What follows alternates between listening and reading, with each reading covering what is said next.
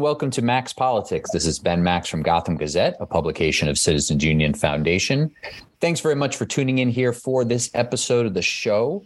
We're speaking here on Wednesday, January 11th, 2023. And today we're talking about the great borough of Brooklyn. My guest today is Brooklyn Borough President Antonio Reynoso, who is a former city council member elected to the borough-wide position in 2021. He just finished his first full year in the office and he emerged in that 2021 election from a crowded and competitive Democratic primary to go on to victory. He is the first Latino Brooklyn borough president and the first Dominican borough president in the city. Borough President Reynoso is a native of Williamsburg and represented Williamsburg, Bushwick, and other neighborhoods in the city council, where he focused on waste management, the environment, criminal justice reform, public space and transit, and more. He is of the political reform movement in Brooklyn, having in 2013 defeated Vito Lopez, the disgraced former assembly member who has since passed. And BP Reynoso has worked closely with groups like the New Kings Democrats and other reform minded activists and organizations. He's been a close ally and mentee of Congresswoman Nydia Velázquez and aligned with other top progressive officials in the city, including fellow Brooklyn Democrats public advocate Jumaane Williams and Comptroller Brad Lander, including an endorsement of Jumaane Williams in last year's gubernatorial primary, for example. The day before we're speaking here, Borough President Reynoso delivered his first State of the Borough address, which is his office said was the first Brooklyn State of the Borough address in about 10 years. So I wanted to talk with the borough president about his first year in office, his accomplishments thus far, his assessment of the state of the borough of Kings County, his plans for 2023 and beyond, and other pressing topics. Now, if you listen to the show regularly, we've had quite a few Queens guests on in recent weeks and months, including Queensborough President Donovan Richards, Assembly Member Zohran Mamdani, City Council Member Shekar Krishnan, and Assembly Member Ron Kim. All good, important discussions on a variety of focused topics for those individual elected officials, and all very interesting to me and fitting since I grew up in Queens. But I live in Brooklyn now and I have for nearly a decade. So, of course, we need to focus in on Brooklyn too. And don't fret, listeners from other boroughs or interested in other boroughs will be booking, or at least trying to book, Bronx Borough President Vanessa Gibson, Manhattan BP Mark Levine, and Staten Island BP Vito Fossella in the coming weeks or months. I know Borough President Levine in Manhattan has a State of the Borough coming up at the end of January, so I'll be inviting him on the show around then. Similar to this discussion here today with Brooklyn Borough President Antonio Reynoso. So, before we get into any of those future episodes, today we have the Brooklyn Borough President. Very briefly, if you've missed any of our other recent episodes, not only those Queens guests, but I also recently had on New York State Senate Majority Leader Andrea Stewart Cousins. Find that discussion wherever you get podcasts at Max Politics, or we have it at the Gotham Gazette site, and a variety of other really interesting guests, including new Congressman Dan Goldman, who represents parts of Brooklyn and parts of Manhattan, of course, on his priorities for entering Congress, and some other great guests as well. Okay, Brooklyn Borough President Antonio Reynoso welcome. How are you? I'm doing great, Ben. So happy to hear you live in Brooklyn, uh, the greatest borough in the city of New York. Uh, we we welcome you and are grateful to have you. Yes, thank you. So, um, state of the borough. Uh, we'll dig into what you've been up to in your first year in office and what you outlined as your priorities for the year and and beyond to come. But um, uh, your your office, when it was advising about uh, your state of the borough, said first state of the borough in about ten years. So uh, your predecessor, of course, is now the mayor, Eric Adams. What what what made you return to the state of the borough, and why why didn't he give any? Did you talk to him about this? Did you get advice for him on this? Why didn't he give any uh, any state of the borough addresses, and why did you decide to pick this tradition back up? Well, I'm not sure why Eric didn't do any state of the borough addresses, but um, if it is precedent setting, no uh, state of the borough addresses gets you to mayor. So I'm already off track um, there. right. Uh, like I, I, I don't know, and and you know Eric Eric did obviously did a good enough job in this office to get himself elected mayor. So no criticism, no critique. Sure. Um, more power to him. Um, you know what what was important for me mostly here is that I want to make sure I can very early on define what I think this office is and what it is I want to do because it is different than what Marty Markowitz did. It is different than what Eric did. And I felt like I needed to set the table um, or the tone for how I will be operating in the future. So the state of the borough was less of this, um, you know, mandatory thing or an effort to promote myself. Um, it, it wasn't any of that. It was actually letting people know who I am, what I think of this office, and how I think this office could be effective for the residents of Brooklyn. Great. So let's dig into that. So what is the what is the Reynoso stamp that you've put on the office? Obviously, you came in in January of 2022. You had to uh, staff up uh, for the Brooklyn Borough president before you becoming mayor. Uh, means he's taking a lot of people with him, of course, into City Hall and, and the and city agencies. So you had to staff up at Borough Hall. You had to put your own imprint on the office, maybe change some focus areas. You obviously have certain mandatory duties like related to community boards and land use process and all that. But what's the Reynoso stamp on the office been like? Yeah. So the first thing is uh, we wanted people to know that we believe we are the chief executive of Brooklyn. Uh, and want to move away from it solely being a ceremonial position. Uh, for too long, people claim or state that the borough president's job is performative for the most part, and that the charter in 1969 and the changes made pretty much made us powerless. Um, and obviously, I disagree with that. Um, uh, and I wanted to start working towards showing people how we can affect change in a meaningful way for the residents of Brooklyn here, outside of throwing just events and parties and so forth. So, as that, we're pushing a lot of policy uh, and using that policy to show people the power and influence that this office can have. That was the first thing. We still want to promote Brooklyn. It is still the greatest borough. We want to show it off as best as we can but it will not be central to who we are in this office in my time here. I want to statistically, with data, show the difference we made for people in Brooklyn. And one example, if I can, Ben, Please. is my maternal health work. Brooklyn is the most dangerous place for women, black women in particular, to have babies in all of the city of New York. One in every three deaths related to the maternal mortality or morbidity comes from Brooklyn. I am going to show that in four years, I will make Brooklyn the safest place for women to have babies in the city of New York. That is something that is going to be tracked, that we can speak to.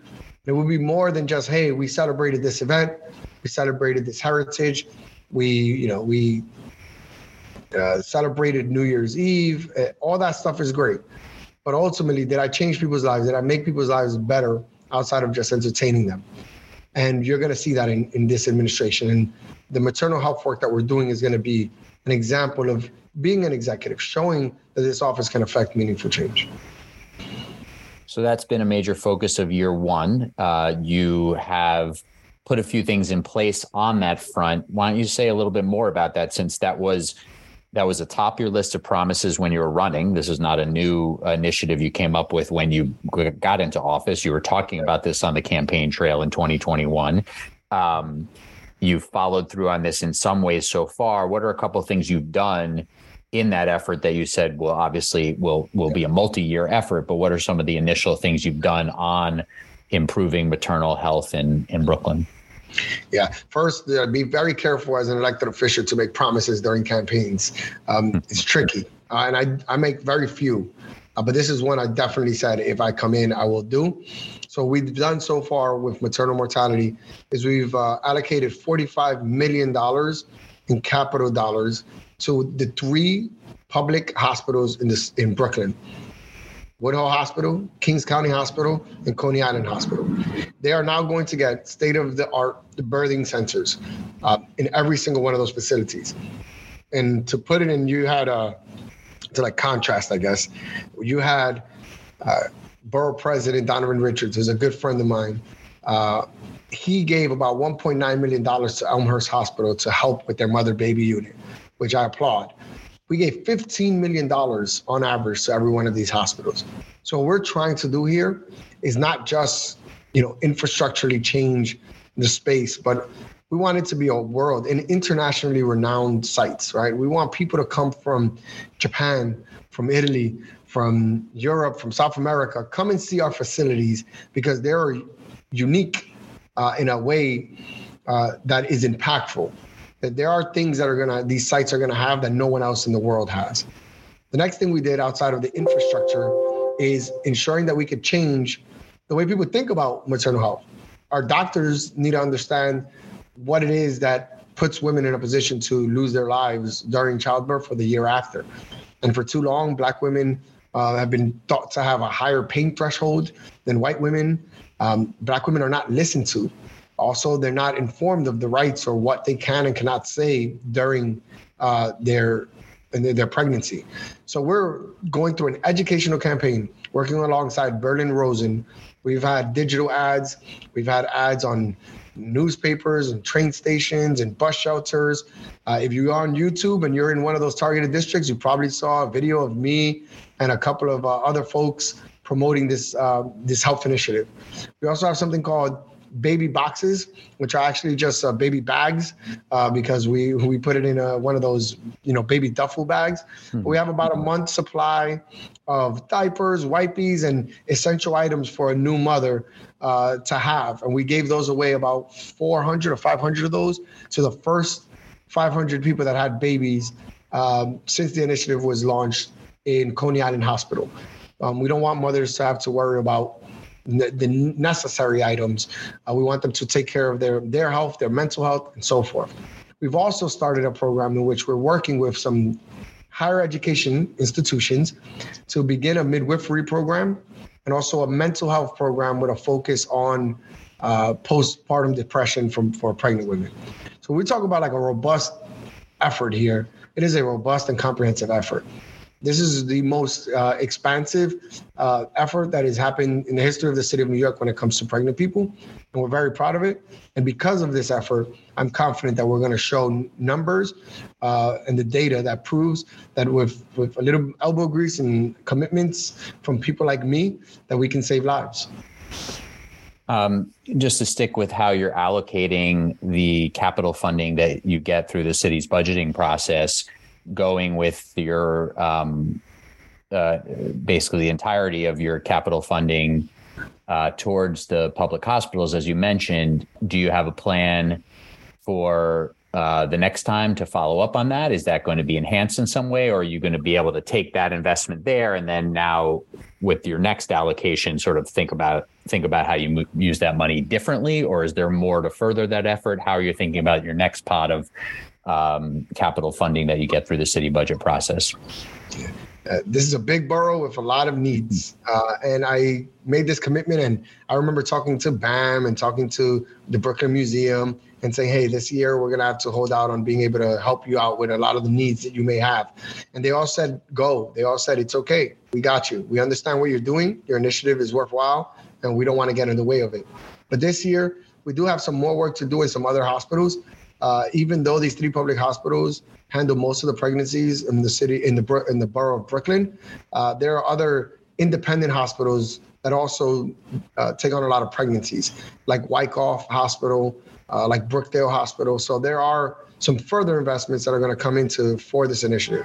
Mm-hmm. But I am moving on to new initiatives. So in the state of the borough, I've made mention to about four initiatives that we'll be taking on, of which uh, at least three of those are going to need a significant amount of capital investment. So, yes, um, we're not done with the work we're doing on maternal health, but when it comes to the capital dollars and the infrastructure, we went all in on year one so that we have less of a need in year two to pay on a lot of that infrastructure. Since you mentioned those, I, I, want to come back to year one and this and the next big thing that you've got going, which is your your comprehensive planning process. But let's just hold off on that for one more minute since you mentioned your upcoming initiatives. Why don't you go into you know sort of in brief a, a quick overview of those? You you talked in your state of the borough about um, helping create uh, space for nonprofits, about um, increasing uh, rooftop solar projects, about helping Black-owned businesses, particularly in Brownsville, and um, and community board reform. So, say a little bit about uh, one or two of those as top priorities for this this year here in 2023. Okay, so the first one, um, which I think is just straightforward, is the solarization project that we're working on. Um, in general, because we've it's an initiative at this point and we got to execute. Uh, what we want to do is see if we can find some rooftops um, in neighborhoods that are utility uh, burdened, which are areas that spend more than a certain percentage of their money that goes to utilities. Uh, we want to undo that burden or, or assist with that burden.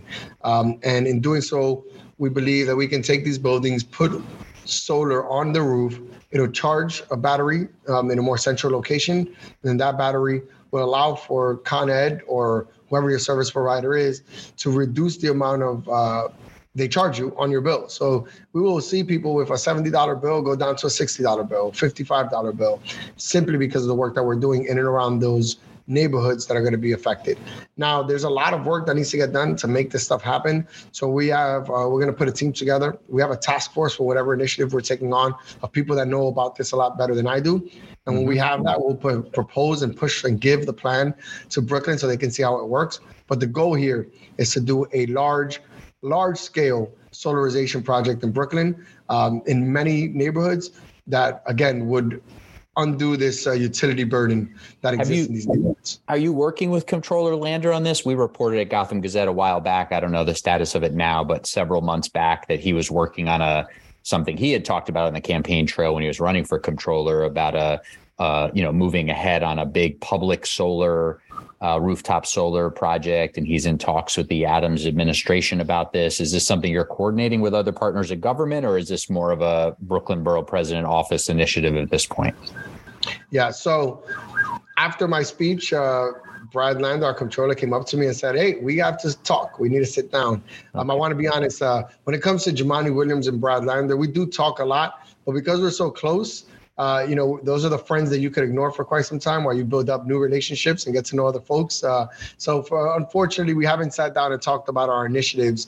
Uh, okay. But when I sit with him, I'm hoping that this is something that he's working on and we could collaborate.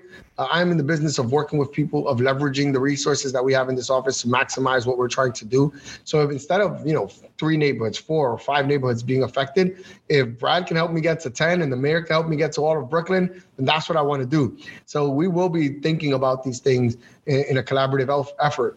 With the maternal health work, because it was uh, six months to get this done, uh, in the beginning of the year, and because we had so little staff, we didn't have an opportunity to build in partnerships or any of that. So we had to throw in all our money, all of our resources to it. In this case, we have more time, more partners. We have a built-out office, so we expect the different outcomes and expect more um, when it comes to leveraging these partnerships. So uh, we haven't talked about that, and this has so far been an independent push. Sounds like you you will. That's that's that's why it's good for elected officials to attend each other's uh, events. I guess you get you actually yeah. get or, or to just come on the Ben Max show and yes, uh, exactly, we'll, exactly. We'll, we'll figure it out yeah. either way, one way or another. All right.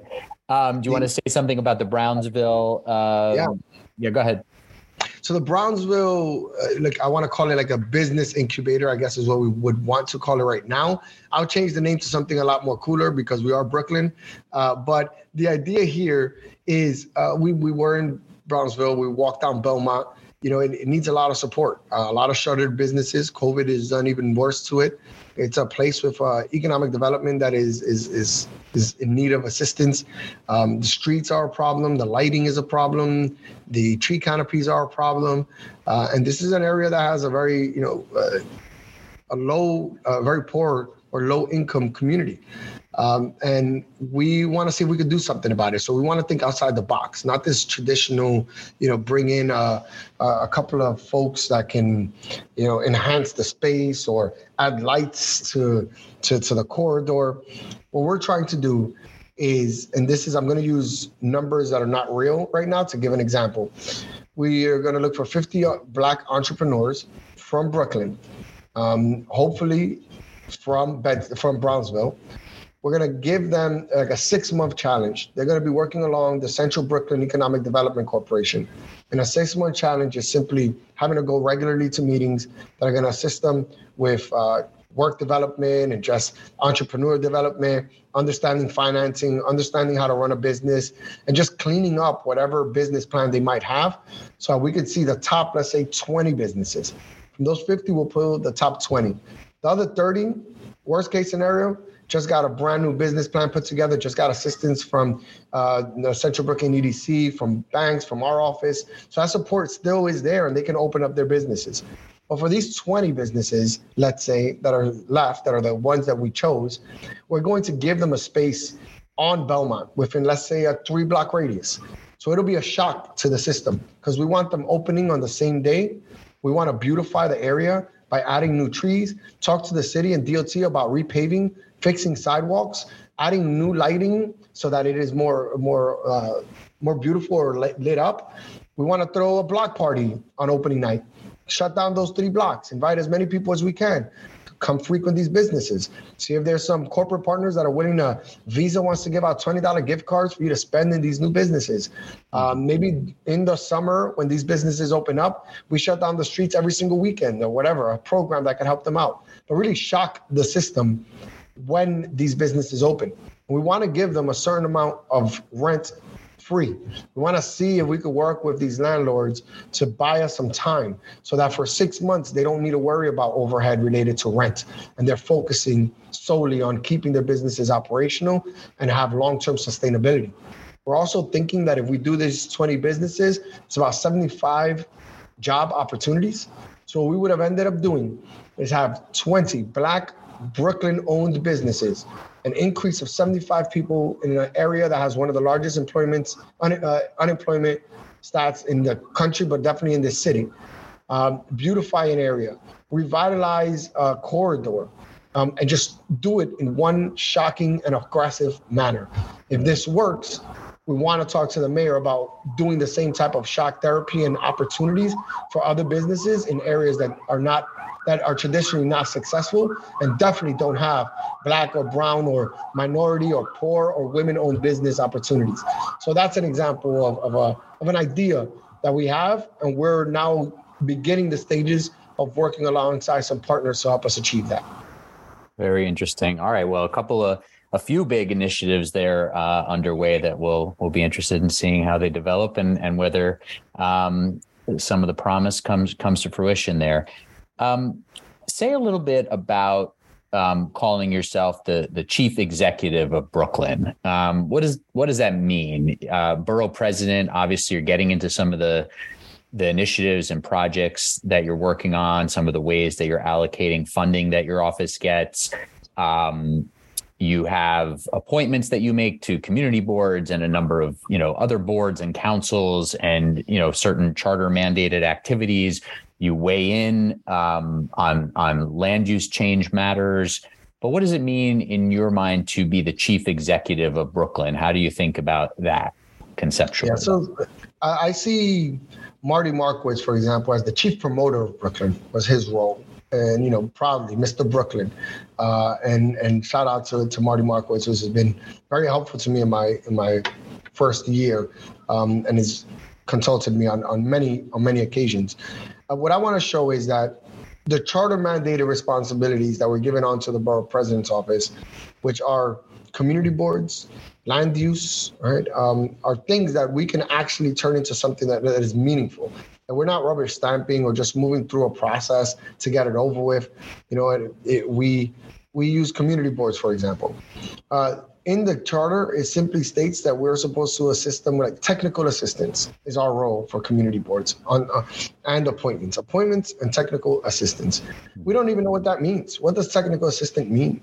Um, assistance mean? So we're going to define that. We're actually going to go through a rulemaking process that is going to interpret what we think the charter was trying to say. Um, and through that process, we're going to be able to further define the roles of the community boards, but also the role of the borough president to those community boards. And in doing so, building some level of independence for what we consider 18 city agencies in the borough of Brooklyn that need assistance from other city agencies. And right now, what you see is a very like ad hoc system. Everyone kind of does whatever they feel needs to be done. Um, we're plugging in holes. Uh, in some places, we're negotiating leases, and others, we're helping people get hired. Uh, you know, it's just random and it has makes no sense. We're going to normalize that because we're taking this role a lot we're taking this role seriously when it comes to community boards. Mm-hmm. Uh, we also want them to be representative of the work we're doing. Uh, but in doing so, we're going to be able to start executing things like our comprehensive plan, because we also have our land use role or charter mandated responsibility as a recommendation. But when we make recommendations, we're making recommendations one one zoning at a time, and that is uh, again just this this almost uh, rubber stamping effort or and i don't want to say that it's just like we're just a, a, blip in the system towards the ULURP process. Like nobody cares about us not in any real way. Um, and we're not influencing outcomes in any significant way. Whatever the council member wants is ultimately the council member's decision. Um, they have full authority over land use under the charter. So what can what effect can we cha- make? So i want to do this comprehensive plan. I want to use my role as the chief executive to show the entire borough that what happens in one district affects another. Like that's extremely important. Um, so we're taking these charter mandated responsibilities and defining them or or making uh, or making sure people understand exactly what those roles are and then we as executives or, or, as an executive are applying resources funding and this office's again authority to achieve that uh, so what we want to do is just make sure more so than just the, the, the effort and what it is to be an executive of a borough and is moving away from this idea that we're a chief promoter solely that we're mm-hmm. here to just mm-hmm. throw parties and events and and and, and uh, promote yeah. brooklyn Ch- challenging to be a chief executive when you don't have a lot of final say on a lot of things but that that's i guess that's part of where this comprehensive planning comes in as you just mentioned. So so say say more about that. What is what are you going to produce here? You just launched this process or or you launched this process in in 2022 but you've you know really just kicked it into a new gear as far as i can tell.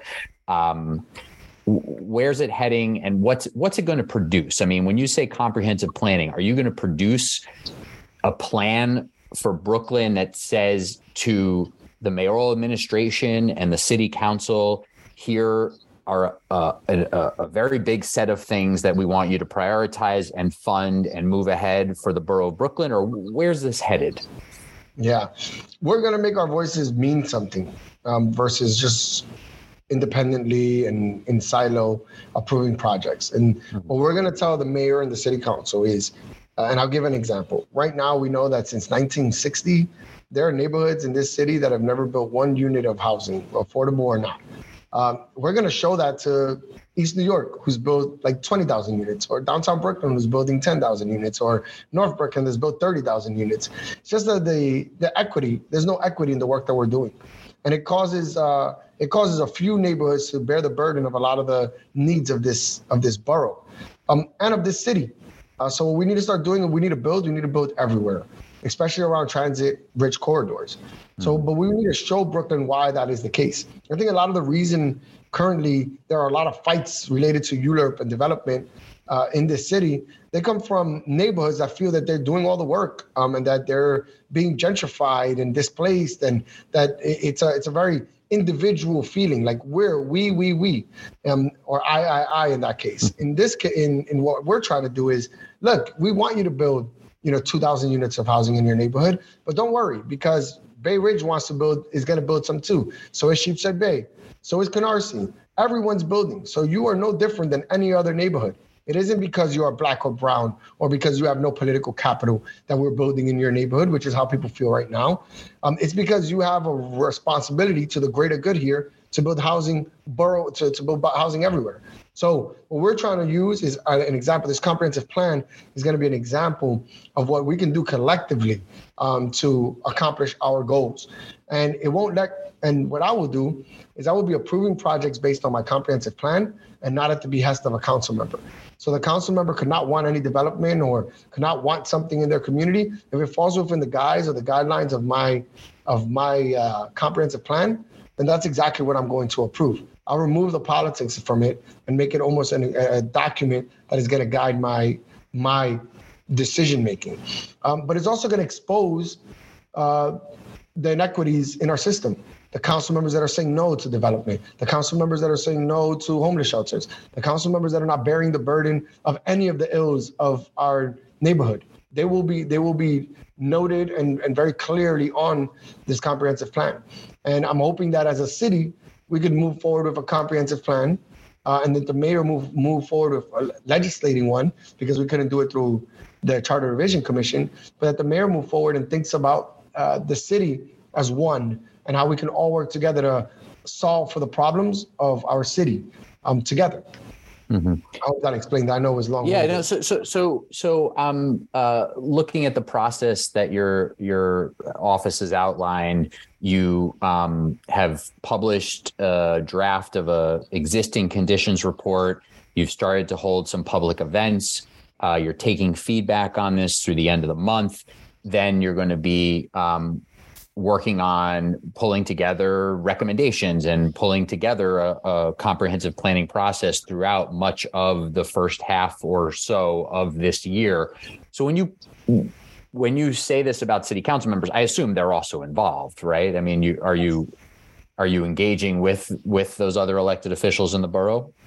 Yes, I am. They're very involved, and I'm so, I'm communicating this to them. So when you're putting together a plan, you're saying here's how we do equitable distribution. Here's how we do fair share. Here's how we do um, economic development, housing development across the borough uh, in equitable ways. But here's sort of a, a, an attempt at a shared vision for growth and equity uh, along a variety of lines. Is that sort of the the yeah. gist?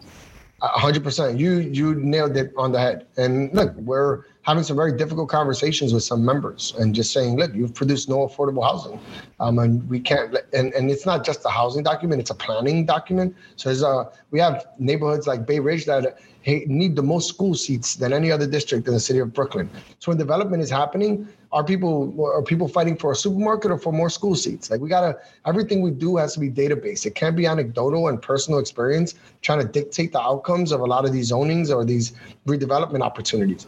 Um, there could be, uh, and I talked to to someone about a need for a supermarket versus a need for a daycare center. No one knows the statistics. What are the seats for daycare in Brooklyn in a neighborhood? Or is this an area that needs a supermarket because we're gonna we're, we're gonna document it all? We're going to be able to make data-based informed decisions on what the needs of a community are and then we're going to make and then we're going to use our recommendation power to push that onto the member and letting them know what we think through data as to what they should be working to achieve to solve for our problems. So some of what you're saying here sounds a bit like what governor hochul just talked about in her state of the state address. What what did you make of her talking about every locality needing to do its part and meet new targets with respect to housing growth. I thought it was great. She hit it right on the head when it came to the need to develop housing everywhere. Now, I'm sorry. Now that, that, that yeah. Now, now by some quick math, the way that she's outlined the proposal, and again, this is just a proposal, but this would under her under her plan for uh, she's outlining, you know, upstate communities would need to grow by 1% of housing stock over three years, downstate communities 3% over three years, which is obviously 1% per, per year. So that's something uh, like roughly 32,000 new housing units in Brooklyn over the next three years. Um, I don't know if you've looked this that closely, but do you like the sort of numbers that she's thrown out? Do you think 30 you know it's it's not that far off i think on the on some of the numbers that have been developed in in brooklyn over the years but do you think 32,000 new housing units over 3 years in Brooklyn is is a good goal is possible do you need to look at it further what's your reaction on sort of how the governor outlined those targets I need, I need to look at it further for sure to, mm-hmm. to really get into the granular but uh, I, my biggest concern over those type of numbers is I just want to see the equity. I think the folks that have caused the most harm to the housing development in this city are folks that have promoted suburbs and single family housing. And uh, we get we need to really address that. And this idea that we're going to allow for people in single family or two family or three family zoning to move slower than people that have or neighborhoods that have high density zoning I think is, is unfair. Um, I would want everybody to start moving at a faster pace. Mm-hmm. Um, the number really doesn't scare me in Brooklyn. I want to build as much housing as we possibly can in the shortest amount of time. We have a housing crisis. We have a homeless uh, homelessness crisis, and we need to solve for that. So I'm not scared about a number uh, that, that is being proposed. I don't think 30,000 is too much, whatever. As long as it's doable and reasonable and real, if it's real, then let, let's get to it. And I'm going to be a part of that. I'm going to be a part of letting some folks know in transit rich areas in these neighborhoods, if you come to me, I will speed up the process. It takes 30 days or 60 days in the borough president's office to move through an application. I'll do it in three days and move it on to the city council immediately. We don't need to talk about it a lot if you're looking if, you, if you're falling within the principles of the comprehensive plan that we put forth. Um, if you do that and you, and that's what we're going to ask is when they submit their applications here to Borough Hall to show where they fall in line with the principles that we set. If they check all the boxes, we're not going to spend a lot of time here discussing on whether or not we want the development to go up or not. Are there specific areas in Brooklyn that you think you you know clearly you believe need to be rezoned, upzoned for more housing density? I believe everywhere. So I want to be very clear. okay. Just because you built a lot of housing doesn't exempt you from building more housing. Uh-huh. So I just want to, I don't want to stop somewhere, but I want to build equity. I want to let people know, yes, you've done a lot. And we want to thank you for your service and for contributing to the greater good.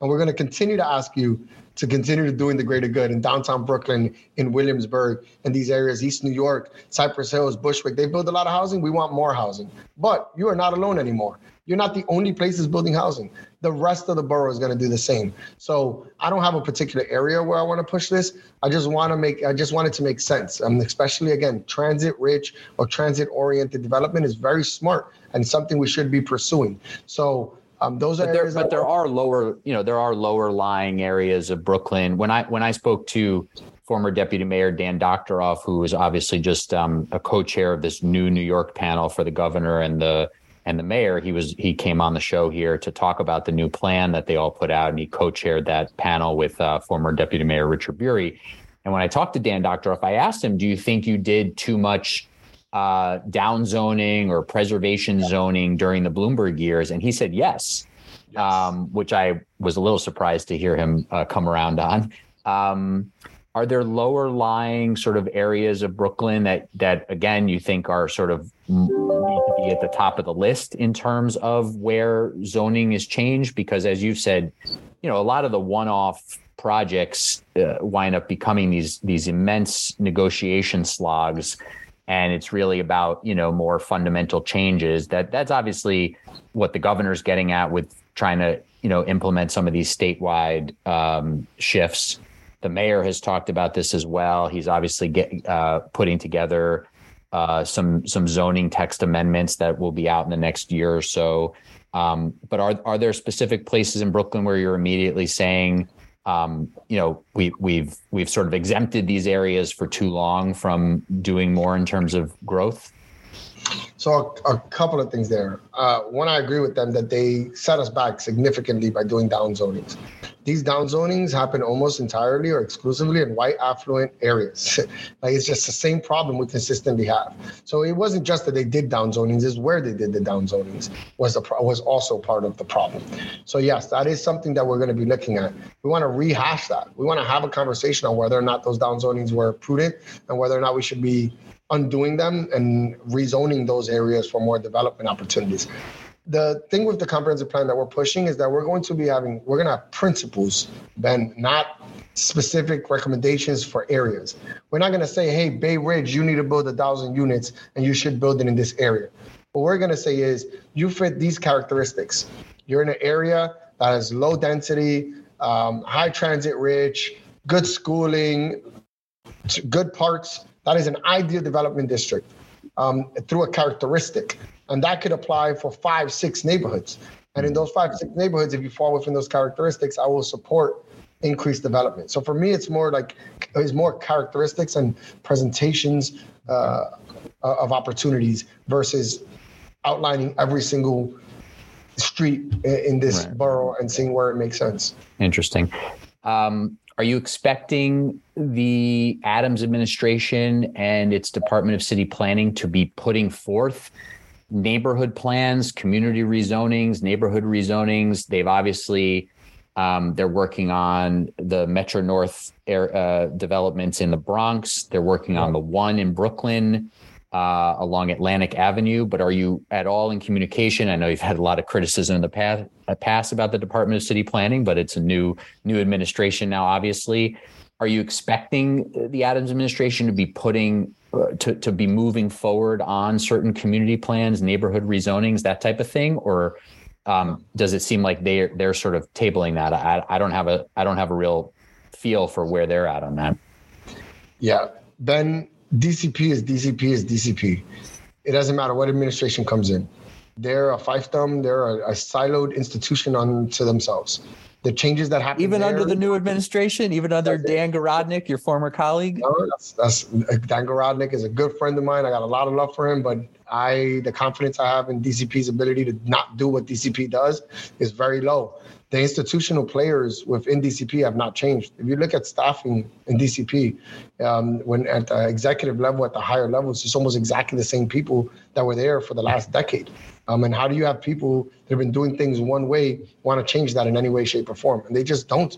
If you look at a lot of what we're presenting now, is what another more neighborhood rezonings, the way Bloomberg did them, the way De Blasio did them, the way this administration would do them, because that is what they know. Those are creatures of of uh, what do you call that? Uh, of, of sameness of what? creatures of habit.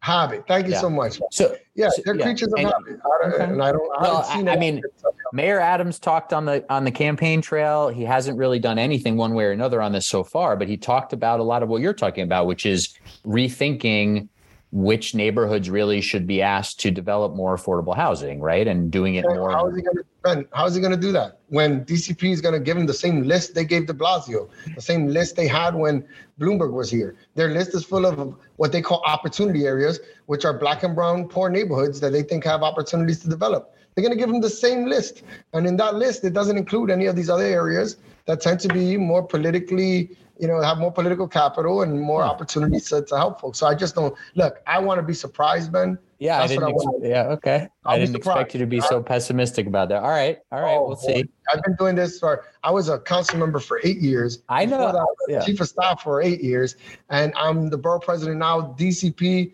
never has has never shocked me or amazed me. Um, and I'm more than happy to be the first person to give them a round of applause and a good job as soon as they get something done. Till then, all right. Let, specifically about this agency.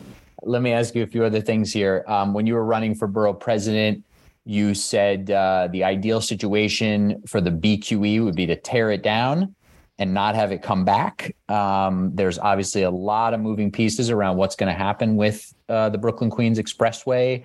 Um, where are you at right now in terms of your vision for what happens with the BQE? Um, and yeah. and any specifics you can provide about what you want to see happen. Yeah.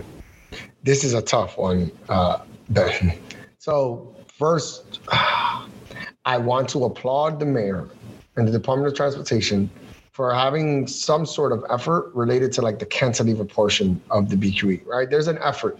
There's an effort. There's funding. There's a commitment. The deputy mayor is involved. The DOT is involved. This shows that they want to do something. This is not a lack of resources or attention uh, to that one part, the cantilever portion in Brooklyn Heights. Um, so I want to, I'm grateful to them for that. The problem I have is that all we will be doing in moving so quickly with a plan is regurgitating Robert Mosian type infrastructure and transportation policy.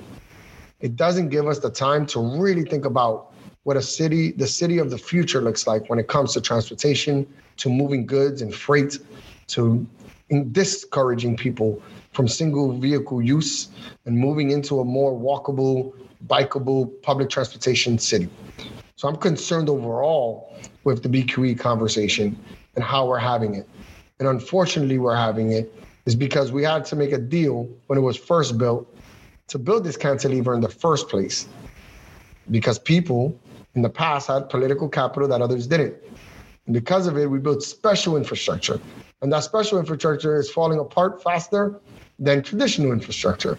So not only did they get the benefit back then by Robert Moses because they have political capital and their neighborhood didn't get sawed in half like mine did in Williamsburg, But now, because of that special infrastructure, they get to talk about it, about new infrastructure in a way that the northern portion of the cantilever and the southern portion cannot. I also am concerned about the state not being involved in any way, shape, or form. So, so far, the only conversation that we're talking about is the people that have a lot are going to get more. And it's an unfortunate thing. It's very unfortunate. So, I'm, I'm concerned about the entire process and, and all of it. Um, I know the mayor wants to do right by aging infrastructure that is falling apart, mm-hmm. um, but we should we should really be talking to the federal government about looking at this corridor from north to south, seeing whether it's worth having and what opportunities we have moving to move to a future transportation vision um, that isn't what we've seen so far from from DOT or this administration. Mm-hmm. But it sounds like this is not something you're necessarily trying to put out a vision on. It's a tough one. I, I have a vision. I always do, Ben. Mm-hmm whether or not I want. I mean, hey, I just I, I'm reading. Uh, you know, in preparation for this, I'm reading back through some of your campaign stuff, and you know, your answer to uh, to the Bike New York uh, advocacy you know group. And we're gonna we're gonna sit here in 20 years mm-hmm. and talk about this cantilever if it gets built, if it gets done in 10, 20, 15, 20, 30 years, and we're gonna talk about like the possibilities of what have, what could have been done. Because in 20 years, we're going to be in a different world. In a different world. Well, like I mean, like you just said, you you know, uh, you want you want the federal government, state government roped in more. I mean, you know, yeah. so, somebody's got to do that if you if you want it to happen.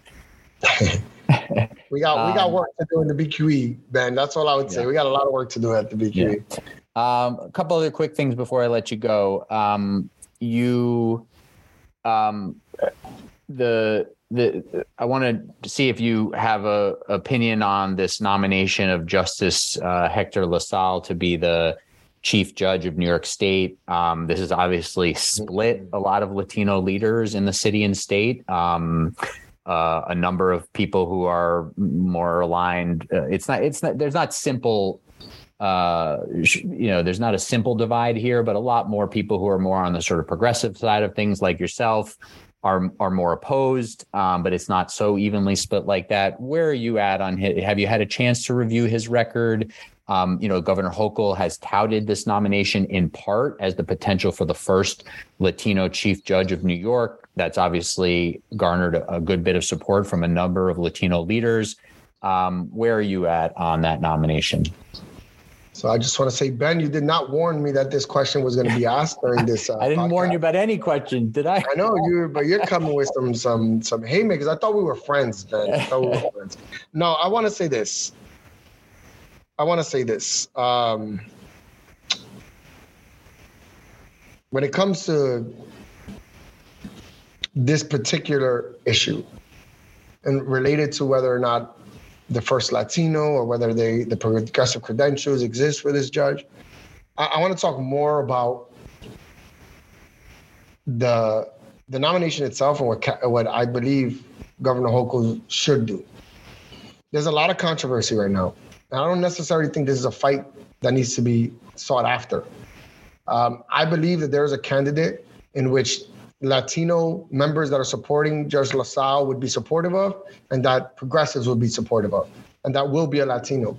There's a there's a good for all opportunity here, um, and what I what I what I'm seeing though is more like the political games and digging your heels in for no apparent reason outside of displaying that there's a level of control here or power that that exi- that exists.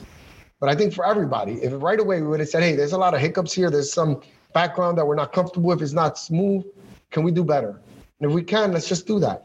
And I you know I believe that the binder of Latino lawyers that would be ideal for this position is not set to one person. It is expansive because Latinos have been doing an amazing job in this country um, and in this city and in this state in, in, in contributing to it. So why are we acting like this is the only Latino that can possibly get this job? So whether or not I agree or disagree with the progressives or the moderates or the Latinos and the non-Latinos is irrelevant. We could all be celebrating together with a more unified candidate.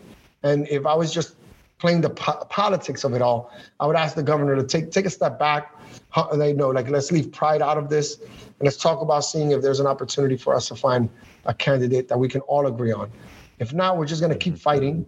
And the last thing I want this nomination to be tied to, the first Latino to be tied to, is controversy. I'd rather it be something that's like a, we were very proud of the first Latino across the board, and that there's no tweets and quotes from Latino leaders um, disparaging the first Latino judge. Like I don't want that to be the case, and it's already there. So I'd rather just um, see if we can find a unified candidate. Okay. Um, last couple quick things. You've been a, a, big proponent of things like open streets, uh, summer streets, um, uh, bike lanes. You know, a rethinking, as you've talked a little bit in this conversation about about you know use of public space. As borough president and, and as someone always looking at land use issues, do you have any one or two agenda items you want people to know about about expanding certain programs or taking a fresh look at the way you know some of this space is used or the open streets program or anything like that. Anything at the top of your list here quickly as we wrap up that you want folks to know about that? Yeah. So so first like the long large corridors that seem to have been built by you know a, a five year old with legos which i want to start with atlantic avenue. You run down atlantic avenue it turns into different a highway a small street underground above ground, elevated train, uh, gr- grass and partitions, and uh, it's just madness across the board. No continu- no continuity, um, and no comprehensive thought.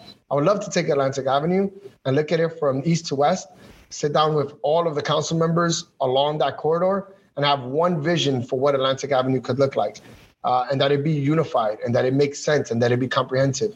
Atlantic Avenue is also a street for which we're having the most crashes um, and is the most dangerous street for pedestrians, cyclists, and vehicles.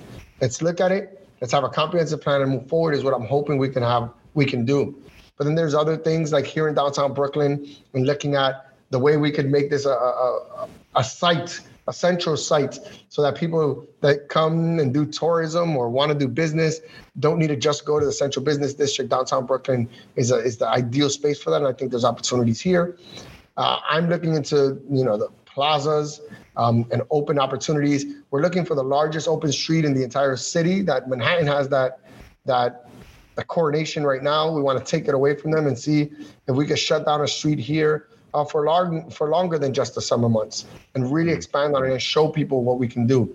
Uh, we worked which, alongside which, the Queens president. We don't know yet. Oh, you don't know. Uh, okay. Another thing is uh, I don't make decisions by myself. I, I love community engagement. Wanted the people to let me know what they're thinking, but it is something that I'm going to be pushing. So again, big on open streets, expanding bike lanes, um, and really uh, making this city a lot easier to bike and walk and take public transportation and move away from the, our over reliance on vehicles is always going to be a foundational piece of who I am as a person. Uh, so it, it, we do have some items that we're going to be pushing in the near future. Lastly, um, I haven't followed every application that's out there, but I believe there's at least some discussion about getting one of these casino licenses in Brooklyn. Is that something you support? Do you do you want to see one of these new casinos in in your borough? I'm not. I'm not sure. I'm very open minded to it, uh, but I'm not sure just yet. Mm-hmm. I would mm-hmm. talk uh, about what Coney Island doesn't have, or or the issues that Coney Island has. Yeah. That's one of the largest uh, debts in our NYCHA developments when it comes to repairs. We're talking about NYCHA developments that have no heat, no hot water, no elevators, undignified housing. No one should be living in these spaces the way they're currently constructed.